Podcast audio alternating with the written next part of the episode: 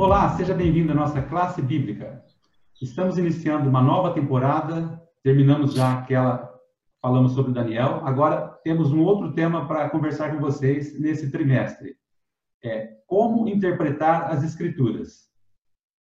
No mês de abril, maio, junho, então você está convidado a nos acompanhar todas as semanas. Agora um pouco diferente, você observa aqui que temos uma visualização diferente, estamos em tempos de coronavírus, né? Mais especificamente o covid dezenove, então alteramos aqui a nossa forma de apresentação e você está convidado então a estar conosco aqui durante esses, essas novas semanas. O tema desse, desta semana especificamente, nós vamos começar com a singularidade da Bíblia. Eu estava observando aqui os assuntos o que, é, para preparar juntamente com o nosso grupo, e percebi que o, o tema tem tudo a ver com o slogan que nós escolhemos para a nossa classe bíblica.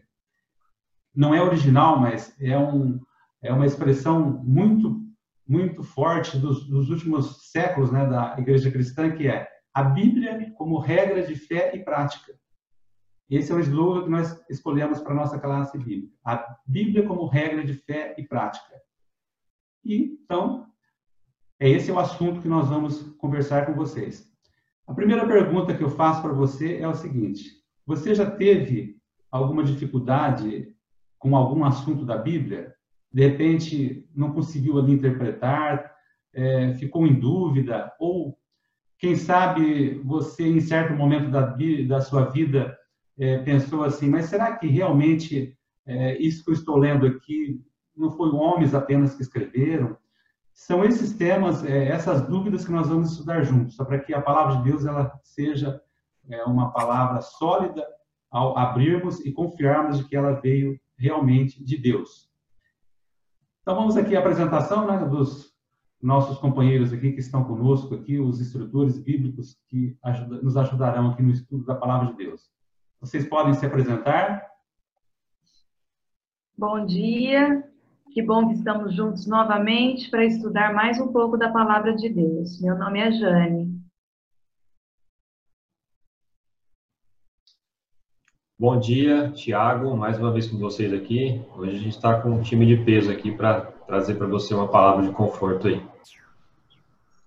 Olá, bom dia. Que bom que nós estamos mais uma vez aqui para estudar a Palavra de Deus e mais um tema especial durante esse novo trimestre.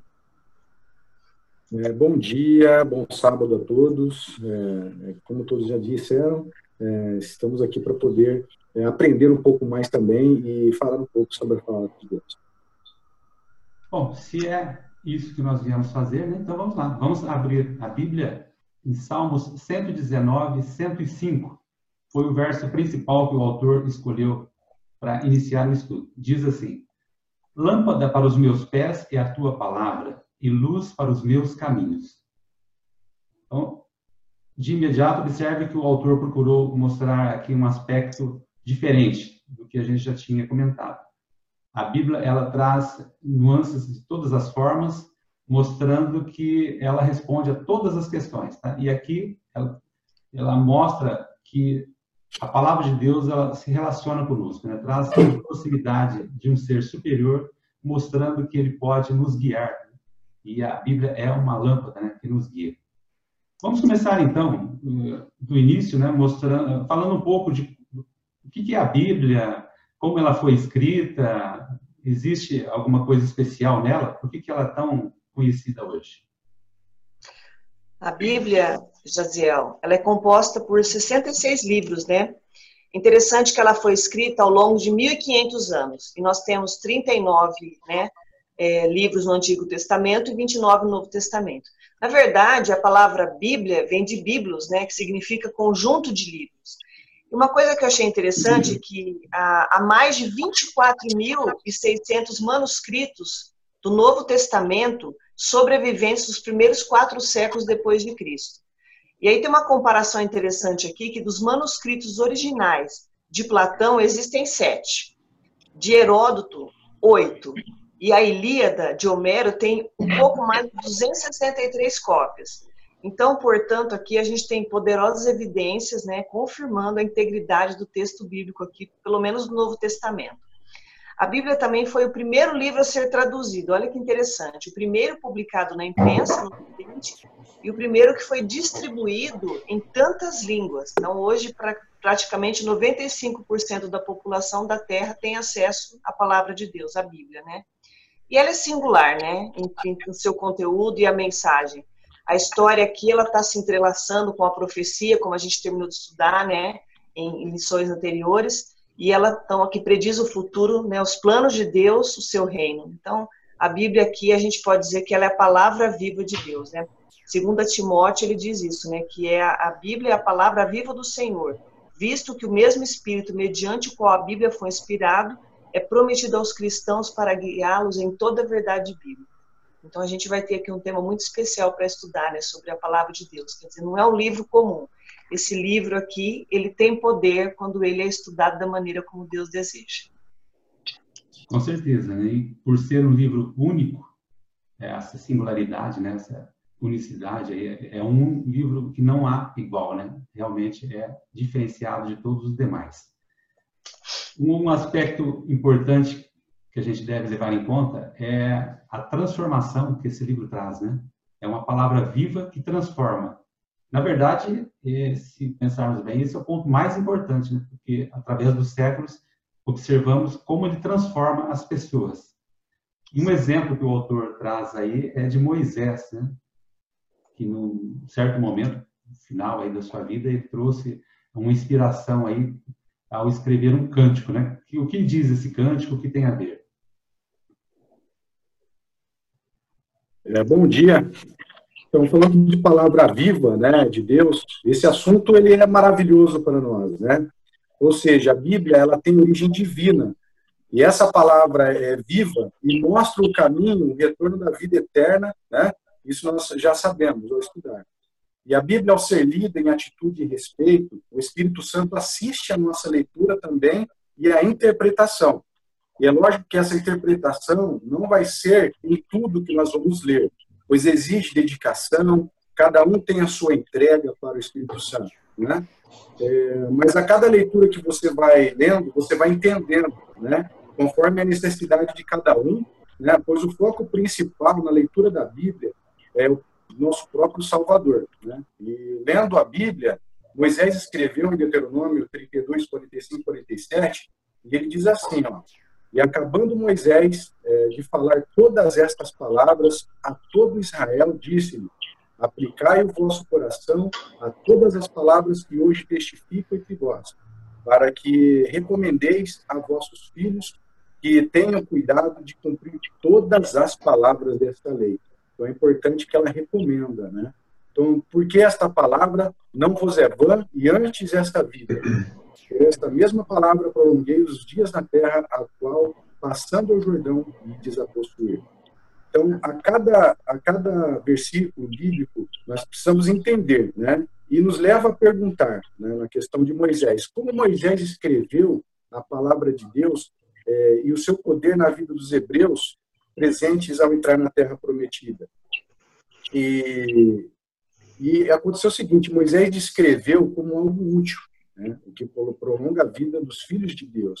Ele desejava enfatizar que os focos, né, que o foco dos, dos israelitas deveria permanecer em Deus e em sua vida, né, e a vida na vida deles. É, ou seja, devemos permanecer fiéis ao ensino da Bíblia, pois ela não, é, não apenas garante uma vida mais abundante na Terra para nós, mas um destino eterno no lar é, que Jesus preparou para nós.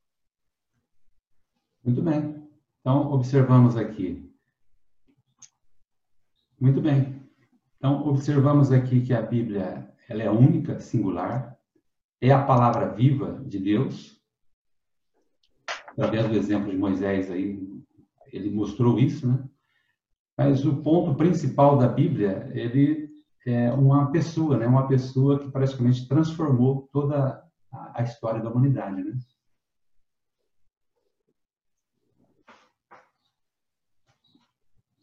Sim, Jaziel. Nós vemos aqui que Jesus, é, ele é o foco e o objetivo das Escrituras.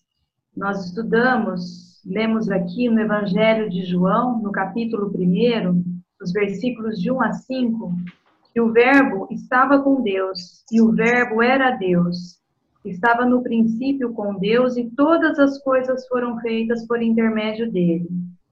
E no versículo quatorze, vimos que o Verbo se fez carne e habitou entre nós. Então, esses textos nos ensinam que Jesus é o foco principal. A sua encarnação como Messias foi um cumprimento das promessas do Antigo Testamento, como nós vamos ver um pouquinho mais à frente, né? No Antigo Testamento temos várias passagens que falam sobre isso. Vimos que ele morreu, viveu novamente. Então, nós não temos apenas a confirmação das Escrituras, mas melhor ainda, a grande promessa da vida eterna, de uma nova existência com Jesus. Em João, no capítulo quatorze, nos versículos um a três e até o seis, nós vemos que ele fala que foi preparar um lugar e vimos que ele é o caminho. No versículo, no versículo seis do capítulo quatorze, ele diz, eu sou o caminho. Então, ele nos liga, nos leva novamente a Deus. E também no livro de Deuteronômio, no capítulo trinta e dois, no versículo quarenta e sete, nós vemos que esta palavra não é para nós vã, não é uma coisa vã, mas trata da nossa vida e de nos dar novamente a vida eterna. Bom, então, observamos até aqui que a Bíblia é única, que ela é uma palavra que transforma. Jesus é o centro da Bíblia, ele se apresenta como o autor e o principal personagem das Escrituras. E você está observando que o autor ele está procurando dar uma pincelada geral. Geralmente, quando introduzimos um assunto é assim mesmo, né? Temos uma visão geral, em vários aspectos, é o que está acontecendo. A partir da próxima semana, você vai observar que a gente vai começar a esmiuçar mais os detalhes, né, da interpretação bíblica, que é o objetivo de, do tema do trimestre. Tá? Então, aos poucos, vá assimilando esses conceitos para que você tenha depois é, facilidade para entender ah, os próximos tópicos. Na sequência, é bom também sabermos de, a procedência, né? De onde veio, como surgiu essas palavras.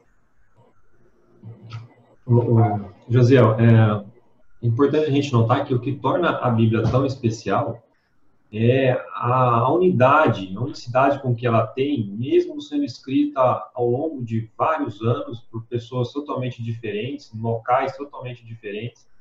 Isso a gente sabe que só poderia acontecer por inspiração divina, né? Então, são vários autores bíblicos, são diversos locais, o histórico de cada um, né, tem algo especial nessa, nessa, na característica de cada personagem.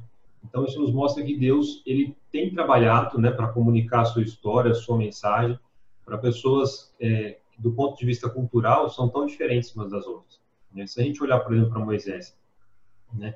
Moisés foi encontrado num cesto e adotado pela filha do faraó, né? Ah, também nosso guia de estudos nos traz como exemplo Amós, né? Amós, ele cuidava do gado, né? Algumas, algumas bíblias falam que ele, ele era boiadeiro, né? Fazia colheita de figos. É, Jeremias, né? Jeremias, quando foi chamado, ele disse para Deus, olha, eu sou muito jovem, né? não, não consigo. O próprio Mateus era um coletor de impostos e também eu destaco Paulo, que era um perseguidor da igreja. Então, a gente vê que são pessoas completamente diferentes, porém, a mensagem da Bíblia é uma mensagem única. É isso que torna ela especial. E com relação à atitude, né, a ação dessas pessoas, é, elas fizeram uma coisa diferente? Como foi a atitude delas? Ah, interessante que elas é, foram testemunhas oculares, né? O Tiago mencionou aí alguns, alguns personagens bíblicos que, que tiveram, né, contato, que a gente tem contato com a palavra hoje, né? Os livros deles, eles tiveram ali um contato com Deus, escreveram os seus livros, mas nós temos aqui pessoas, alguns escritores foram testemunhas oculares, né, da, dos eventos que eles relataram. Interessante, né? Outros fizeram investigação pessoal dos eventos e usaram cuidadosamente esses documentos que eram existentes, né? E todas as partes da Bíblia, elas são inspiradas, né? Segundo Timóteo três, dezesseis, nos diz isso, né? Que toda a palavra de Deus é inspirada. E esta é a razão, né?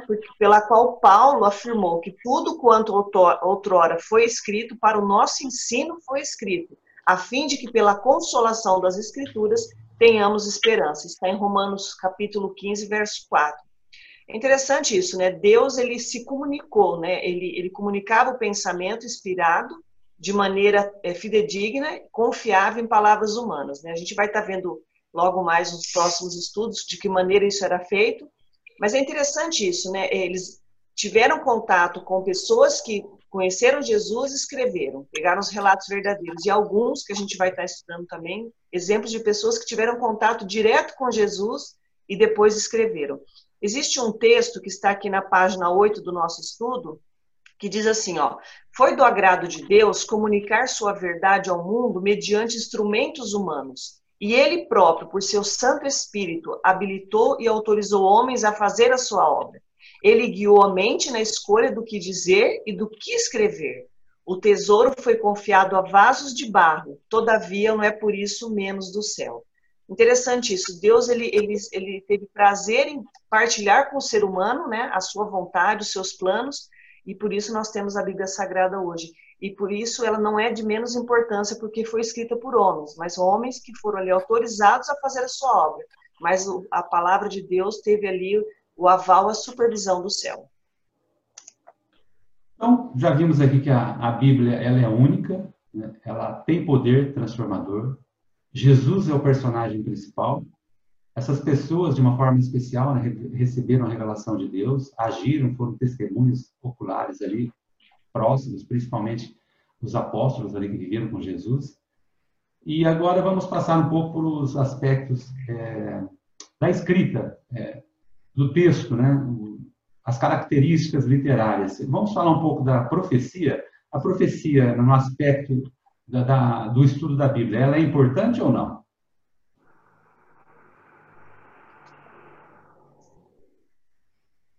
É, a Bíblia aqui, assim, no nosso estudo fala que a Bíblia ela é singular, né, entre outras obras religiosas, entre outras obras religiosas, né, conhecida né, por até trinta por cento do seu conteúdo.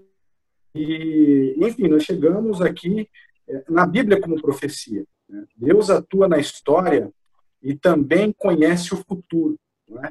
Então é muito importante a interpretação. Ele revelou, na época, aos seus profetas, é, ou seja, a Bíblia não é apenas a palavra viva ou palavra histórica, ela é a palavra profética. Não precisa, não precisamos ter muito é, é, respeito, ou seja, precisamos ter muito respeito pela palavra e entender mesmo as verdades. E para isso, precisamos entender quais detalhes são revelados sobre a vinda do Messias, é, que obviamente desprende de muita leitura e também interpretação e pesquisa. É, se nós lermos a Bíblia de qualquer jeito, nós não vamos aprender, né?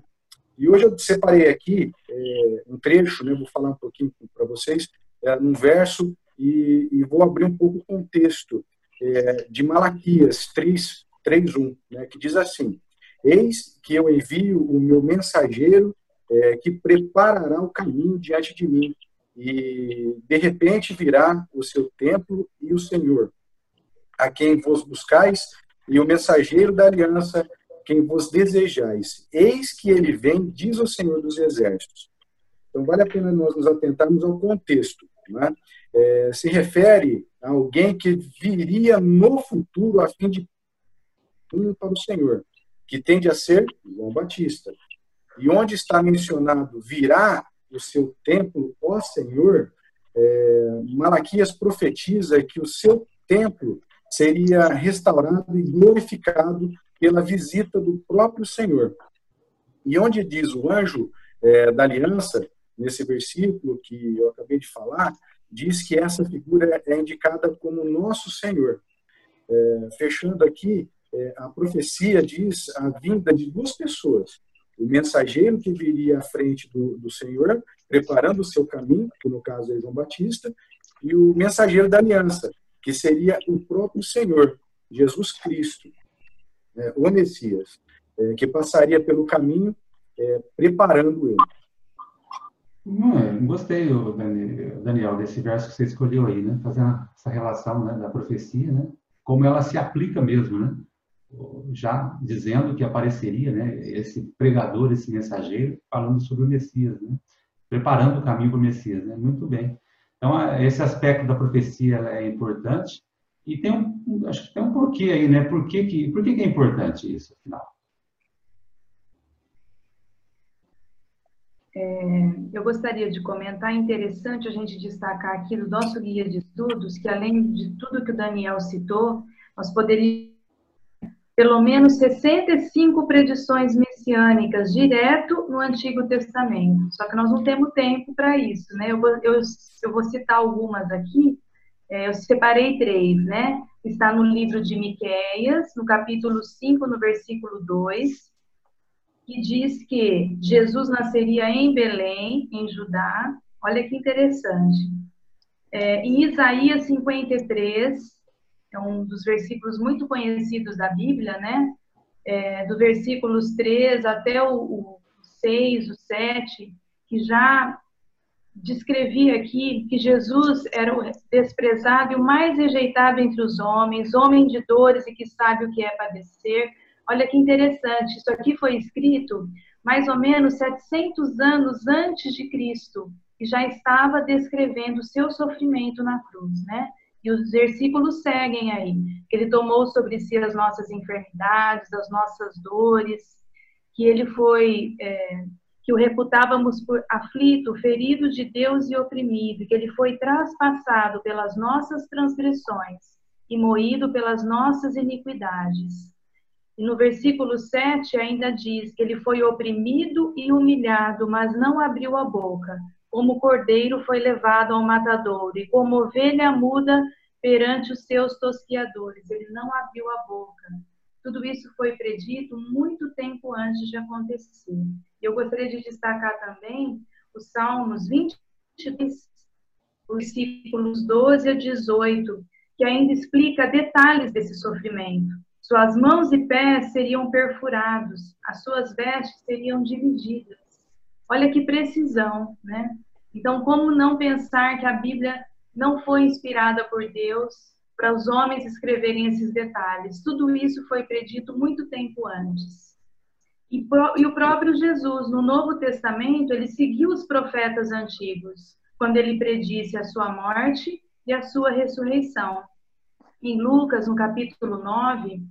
no versículos vinte e um e vinte e dois, ele próprio disse: é necessário que o Filho do Homem sofra muitas coisas, seja rejeitado pelos anciãos, sacerdotes e escribas, seja morto e no terceiro dia ressuscite.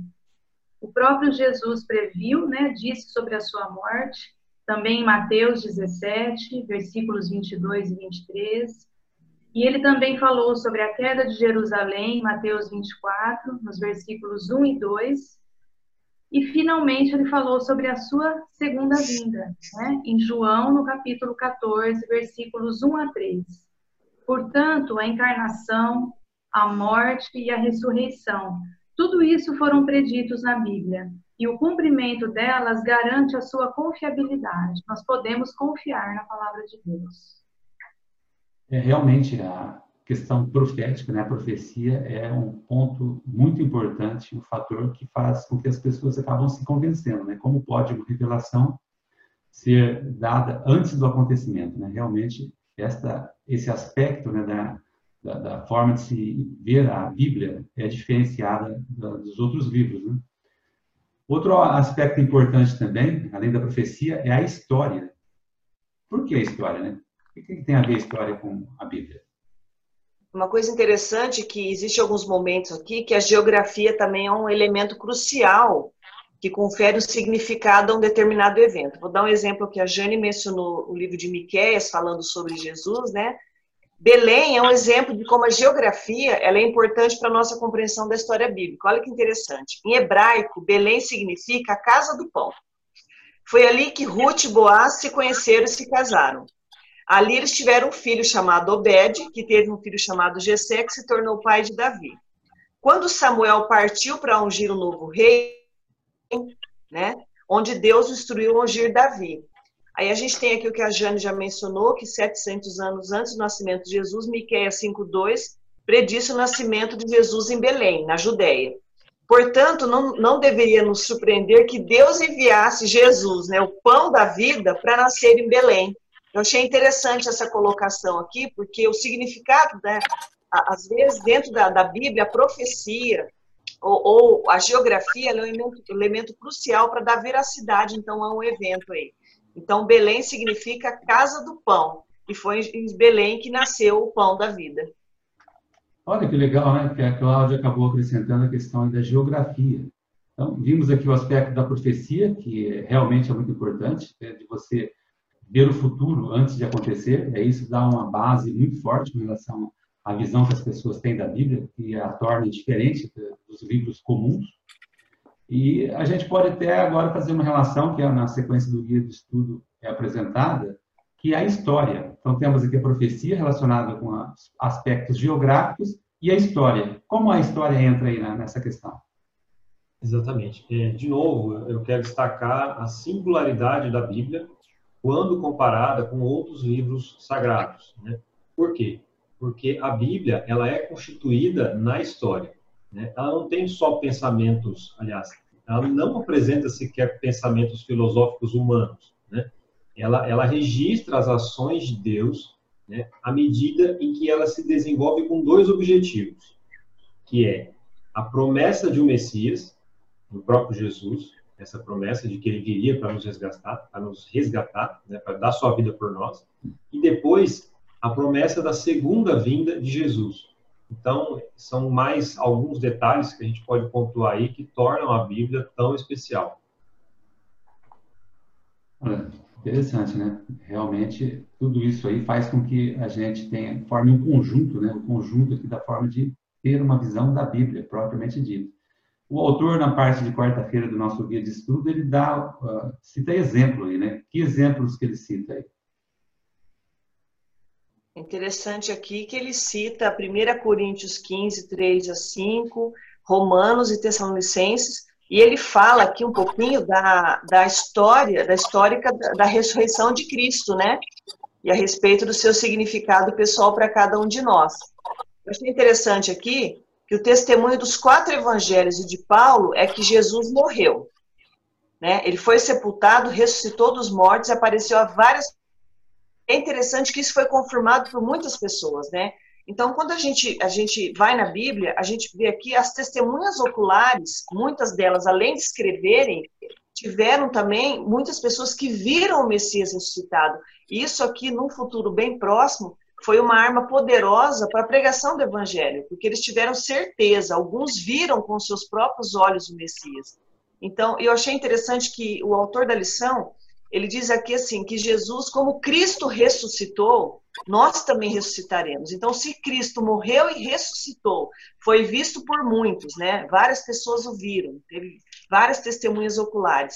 Inclusive aqui, né, o testemunho dos quatro evangelhos e também de Paulo, né? Paulo teve acesso a Jesus, né? Jesus ressuscitado apareceu para ele, né, na, na estrada ali, né, de Damasco. Então, isso aí para nós é uma forte evidência de que aqueles que morrerem, morreram, né, ressuscitarão para uma nova vida também, né? E aqui também tem uma outra parte que eu achei interessante, que Cristo também é representado como as primícias de todos os que morreram. É o fato histórico aqui de que ele ressuscitou dos mortos e ainda vive. É a garantia de que também os mortos ressuscitarão. É interessante aqui, né, que o termo aqui implica a um futuro da criação, quando os que são de Cristo ou permaneceram fiéis a ele serão ressuscitados na sua vinda, que é a segunda vinda de Cristo Jesus, né? Ao ressoar aí a última trombeta, um assunto também que a gente gosta muito, que fala da ressurreição de Jesus, né? Da volta de Cristo. Então, assim, a, a promessa aqui da ressurreição de Jesus, ela é muito central à nossa fé. É o que nos traz esperança, né? Diante de um cenário que a gente está vivendo hoje, a Bíblia, ela vem trazer um certo consolo ao nosso coração, na certeza de que o nosso Deus, ele está no controle de tudo. E ele, é, como ele ressuscitou, aqueles que confiam nele também ressuscitarão. E a veracidade da palavra de Deus aqui. Chegamos à quinta-feira do nosso guia do estudo. E o autor, ele escolheu o assunto da transformação, que a gente até já comentou um pouco lá no início. O poder transformador da palavra. E ele dá um exemplo aqui específico para a gente considerar um pouco de como isso acontece, né? Exatamente, o poder transformador da palavra. Então é importante é, nós entendermos esse contexto, né? E aqui nós vamos é, entender através da leitura da Bíblia, né? E, e quando nós falamos do poder transformador da palavra, nós entramos é, num personagem chamado Josias, né? Ele tinha uma, cerca de vinte e cinco anos, né?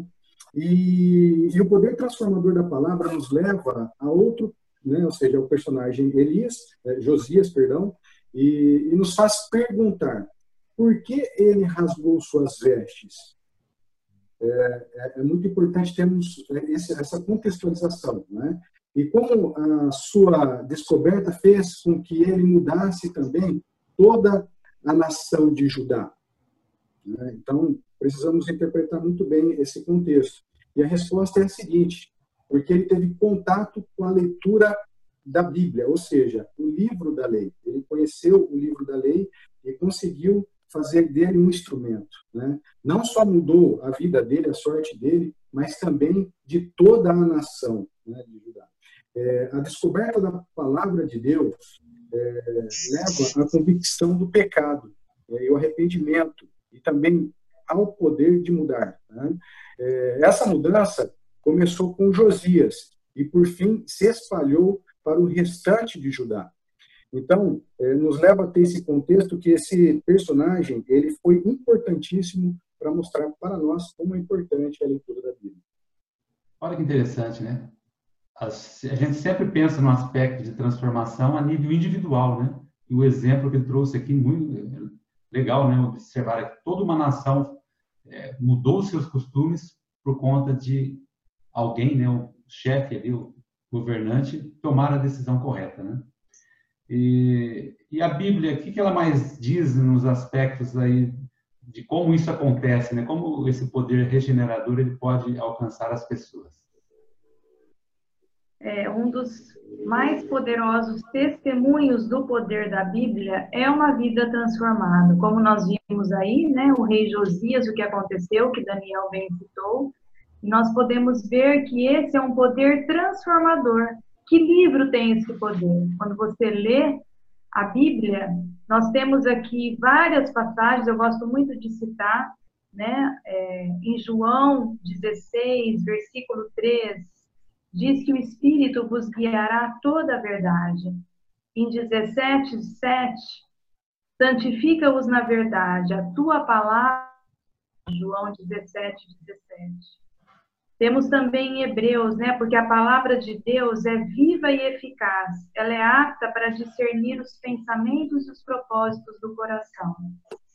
Em Romanos doze, dois, diz que o apóstolo Paulo nos aconselha a não nos conformarmos com este século, mas transformarmos, né? Pela renovação da nossa mente. Então, a gente vê o poder da palavra de Deus, né? É um poder que entra em nossa mente, mostra o pecado, a depravação humana e revela a verdadeira natureza que nós temos e a necessidade de um Salvador.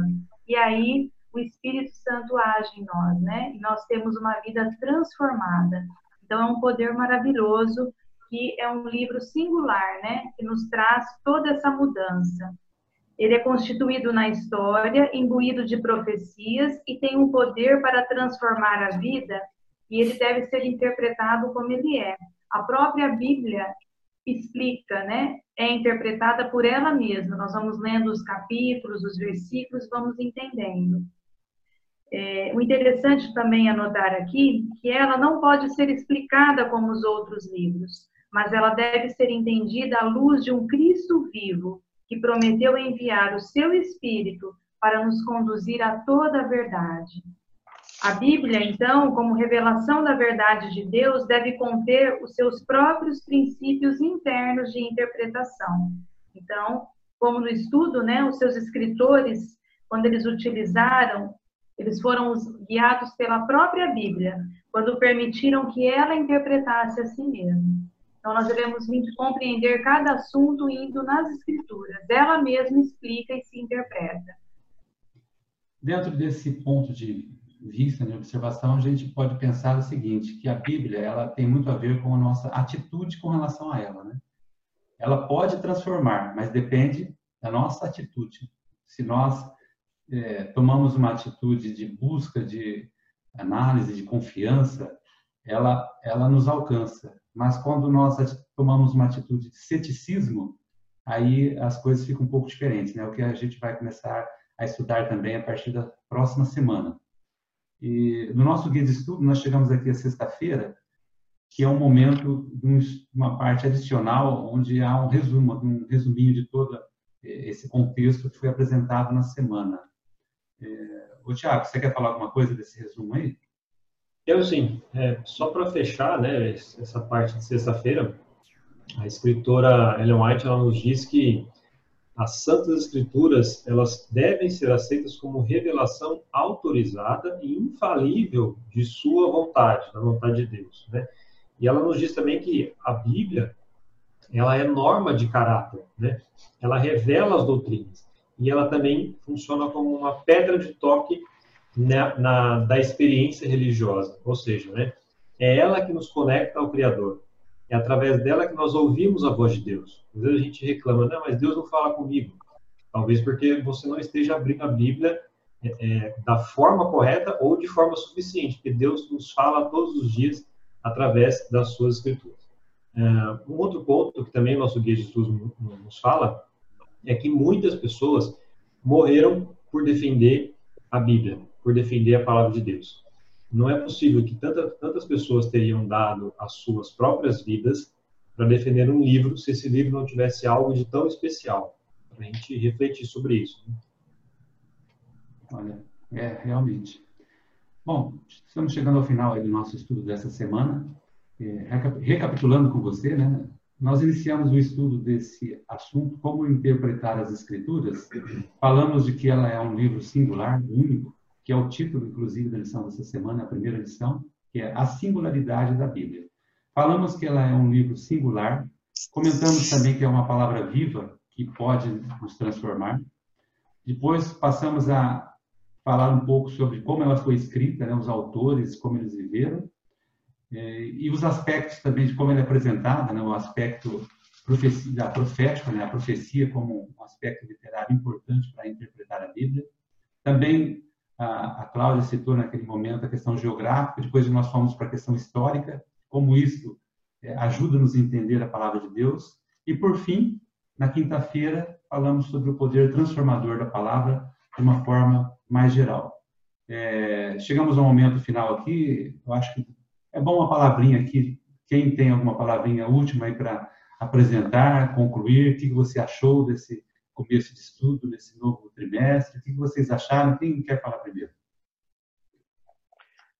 É, o Jaz, eu acho que a palavra final que a gente pode deixar em relação ao estudo dessa semana, desse primeiro estudo, é que a gente vive num mundo hoje que ele está sobrecarregado pela mídia, somos bombardeados constantemente, né, por ideias que competem a nossa atenção, né?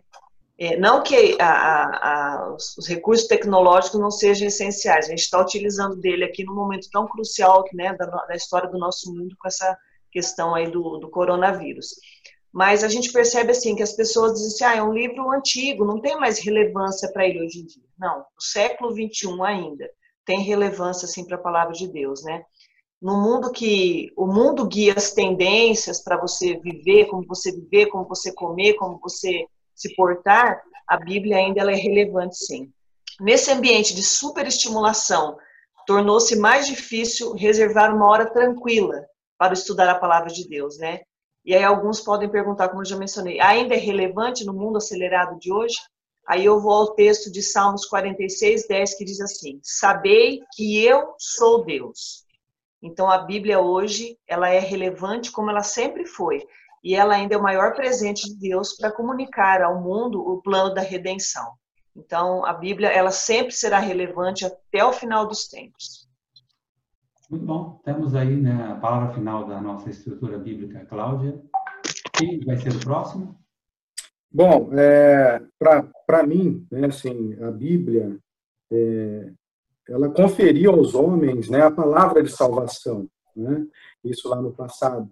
E também está trazendo para nós hoje aqui no presente e vai levar esse legado para o futuro. Isso aqui depende muito da atitude das pessoas em buscar conhecer a palavra de Deus e também buscar aplicar a palavra de Deus no seu dia a dia, né? Sendo exemplo e também buscar é, é, passar para as pessoas o quão bom é ser é, um discípulo de Deus, né? Então é importante é, termos curiosidade, é, fazermos a leitura bíblica, é, buscar estudar, entender no contexto o que diz a Bíblia, porque não basta apenas nós pegarmos e darmos uma lida superficial. Precisamos é, nos aprofundar em conhecimento, para podermos nos convencer que a Bíblia em si fala, fala somente verdades e que nós consigamos aplicar isso também no nosso dia a dia.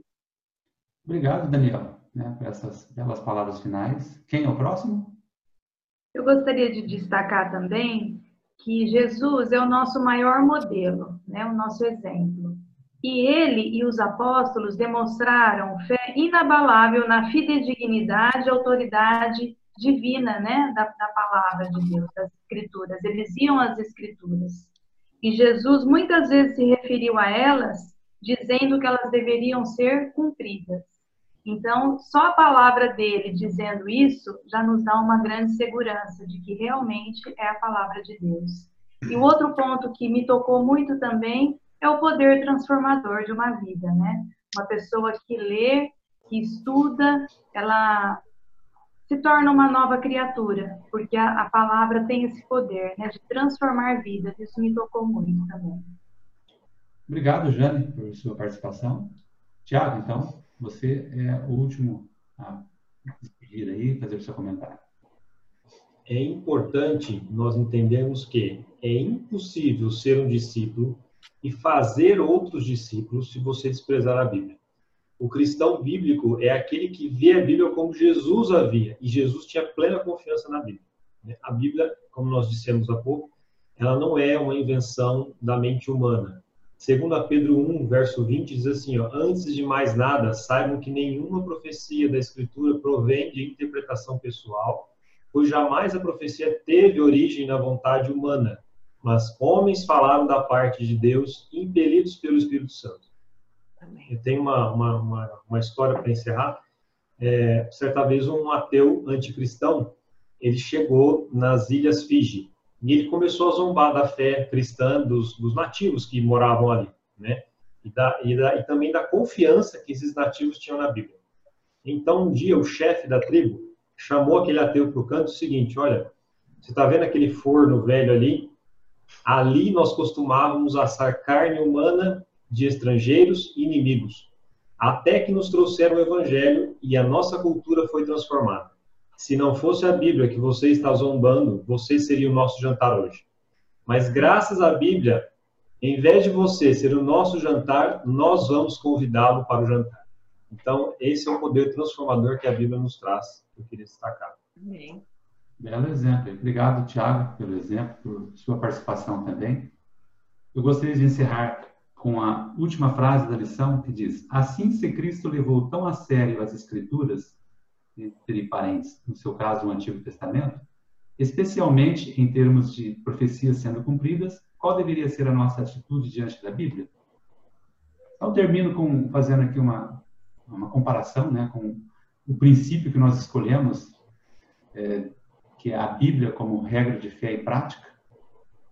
Agora, esse verso final aqui, ele amplia com outro princípio, que é a Bíblia e toda a Bíblia, né? Somente a Bíblia e também toda a Bíblia. E no caso de Cristo, dos apóstolos, ele, a Bíblia que eles tinham era o Velho Testamento. Então acreditamos sim na Bíblia, mas no Novo, no Velho, toda a Bíblia como inspirada e fonte de ensinamento para os nossos dias. Que Deus abençoe a todos e também os que estão nos ouvindo. Até lá.